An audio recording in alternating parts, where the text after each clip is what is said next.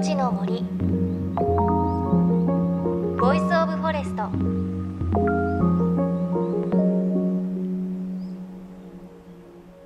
おはようございます。高橋真理恵です。もうすぐひな祭りですね。あの実は20代の一人暮らしの女性でもひな祭りの日に一人こっそり小さなおひな様でひな祭りをするという人結構多いらしいです。皆さんいかがでしょうか？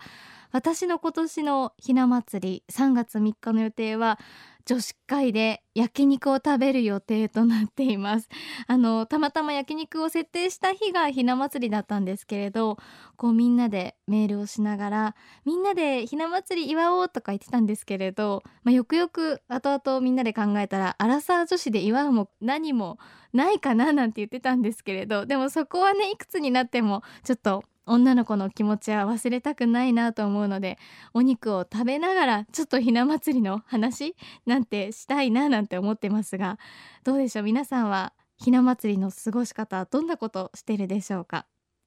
さあ JFN38 曲を結んでお送りします。命の森 Voice of Forest。この番組は森の頂上プロジェクトをはじめ全国に広がる植林活動や自然保護の取り組みにスポットを当てるプログラムです。各分野の森の賢人たちの声に耳を傾け森と共存する生き方を考えていきます。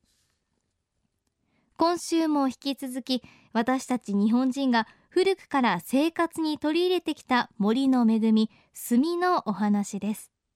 京都で90年以上続く炭を扱うお店今井燃料のご主人今井健二さんのインタビューをお届けします。一言で炭といっても実はいろいろな種類があってそれぞれ用途が違うんですよね。今日はそんな雑学もいろいろ教えていただきます。お楽しみに。命の森 Voice of Forest。今日も最後までお付き合いください。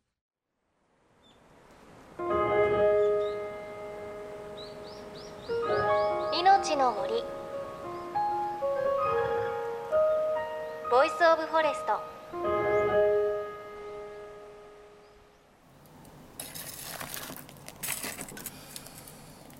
クヌギの炭っていうのは木目が綺麗なのでお茶に使うのはもうほとんどクヌギなんですけどやっぱりこの木目が綺麗だということで菊炭菊の花のようなに見えるということですね。あのこの木目がねこれ一枚一枚が菊の花に見えると。まあ火のついた方を冬は上にするんですけどね。上にして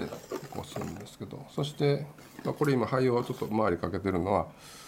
火の勢いを調節してるんですけどかけると火がゆっくりになりますし空気に触れる部分が多いと、まあ、早く燃えるということですけどそれもちゃんと燃えていくとそのままの木目の形が、はい、残っていくんで、まあ、それもまあ綺麗ですね。命の森 Voice of Forest 京都で90年続く今井燃料の今井健二さんがいろりに炭をくべている音をお聞きいただきましたがねやっぱりこうサラサラっていい音ですよね。でくぬきの炭菊炭と言います。短い棒の形をした炭の断面の部分が火をつけると菊の模様になるということでこれ番組のブログに画像アップしているのでぜひ見ていただきたいんですが私も今見ているんですけれどすごく綺麗ですね。なんかイメージとしてはまあ炭の木の切り株みたいなその断面の部分がこう火で燃えていくと菊の花の形なんですよね。私初めて見ました。すごくこう上品なイメージですね。さて私たちは炭というと備長炭が一番身近で名前もよく聞くものですがお話に出てきた菊炭と備長炭は一体何が違うんでしょうか？今井さんに伺いました。あの備長炭の産地としてはまあ紀州土佐日向が大きなところですね、えー、和歌山高知宮崎ですね。菓子の木で白炭の備長炭焼きっていう製法があるんですけどその硬い木を使って温度はだいたい1200度ぐらいで焼くんですけどそれをガンガンにあの赤くなってるのを引っ張り出して灰をかけて強制的に消すんです。灰がついて白く見えるので白炭って言うんですけどね備長炭のことは。で黒炭っていうのは奈良炭とか小麦炭釜で蓋して蒸して焼くわけですね。奈良とかはもう岩手がダントツに多いんです。これも奈良炭はあのすごいいい炭です。例えば薪ストーブに使う木としてはあの高級品ですし奈良とかクヌギはやはりその木自体に火力があるんでいい炭になるんですね。で備長炭の場合は、えー、日持ちもいいし火力も強い。硬さはすごく硬い。これ高度でいうともう鉄と変わらないぐらいの高度があるそうなんです。水に沈むような硬い木です、はい、こういう音がします。これ父さんの備長炭ですね。であの断面見てたら分かるんですけどもうピカピカ光ってるんです。それぐらい硬いっていうのはよく分かると思います。今井さんによればどんな木でも炭にできるわけではないということなんです。炭として使われているのはカシや奈良やクヌギ杉など針葉樹は早く燃えてしまって炭には適さないそうです。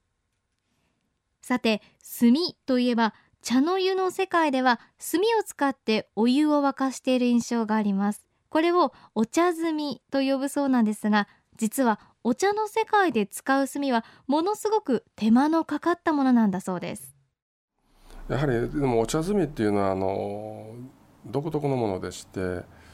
かなり厳密にその寸法なりあの太さが決まってるのでそれも最上級のものしか使えないので量的にあんまりできないんですけど技術的にもやはり必要なので小麦のうまく焼けたものを仕入れてそれ専門に炭を切ってまた炭を洗って粉出して洗ってそのお茶会の席で外れたりしないようにすごい苦労されてお茶摘みとしてま出されてるんですね。どうしてもね粉が出るんですよ。こういう粉粉があの弾けるパチパチっていう元になるんです。でお茶摘みはあの、まあ、いろんな炭があるんですけど本当に例えばあの家元でお使いになるようなものは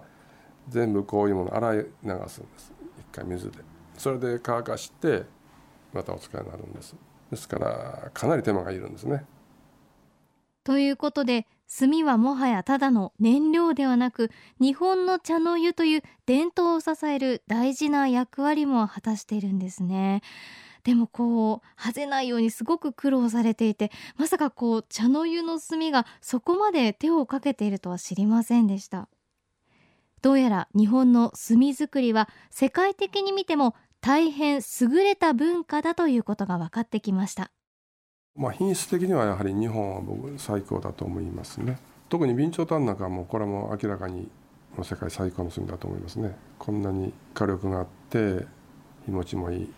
まあ、こういう炭はなかなかないと思いますね。備長炭という名前のあの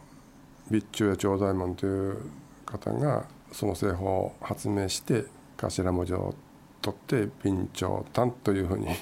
名前がついたんですね。江戸時代でその製法とその木の選び方ですねがうまくあったんですね。太平洋岸の温暖なところにできる上目菓子っていうのが一番その硬くて火力も強い炭ができるという発見もあって同じように菓子上目菓子とは少し柔らかくなるけど普通の菓子の木もあの備長炭としてたくさん作られています。いい炭というのはもう備長炭に代表されるようなそういうのぐらいの時代から品質が向上してきたと思います。乳母目菓子などの菓子で決められた製法で作られたのが備長炭なんですねしかも備中や長左衛門さんが作ったから名前の頭を取って備長炭人の名前からだったんですね。そして今こうした炭のある暮らしは若い人たちの間でも人気を集めています。ちょっとこだわった飲食店に行けば備長炭使っていますという文字よく見かけますし需要は結構ありますよね。ただし需要が増えるということは備長炭にとって必ずしもいいことばかりではないようです。まあ、炭の人気が出だしたのは大体10年ぐらい前なんですけどそれでそれを出だしてそのやはり中国産の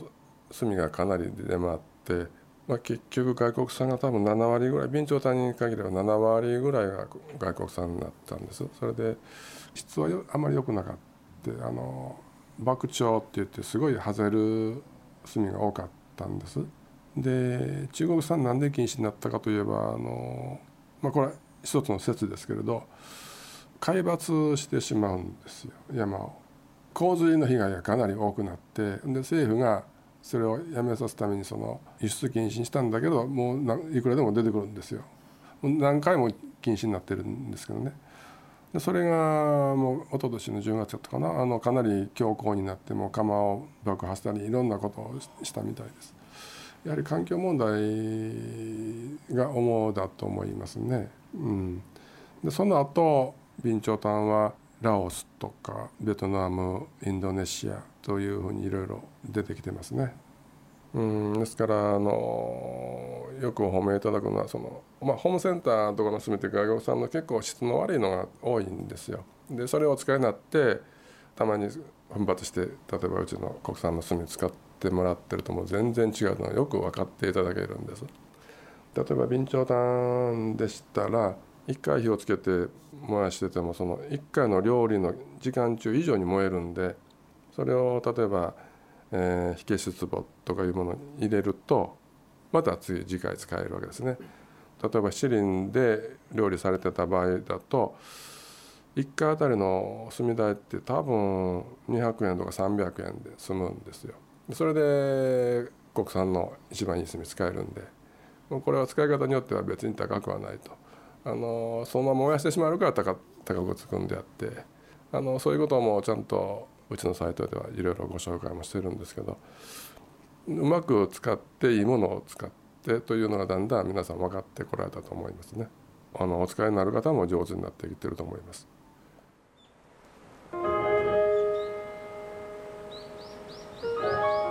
命の森。Voice of Forest。命の森 Voice of Forest。今朝は備長炭など炭を専門に扱う京都の老舗今井燃料のご主人今井健二さんのお話お届けしました。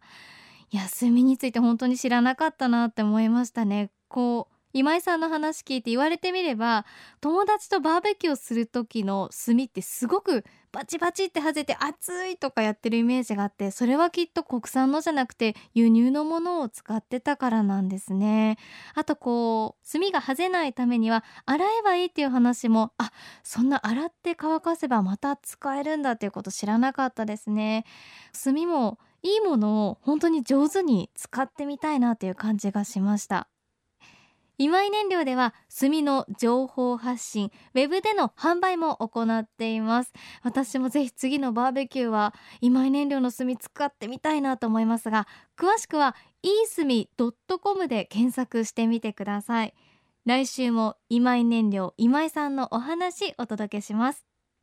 また番組ではあなたの身近な森についてメッセージお待ちしています。メッセージは番組ウェブサイトからお寄せください。命の森 Voice of Forest。お相手は高橋真理恵でした。命の森。の森。ボイスオブフォレスト。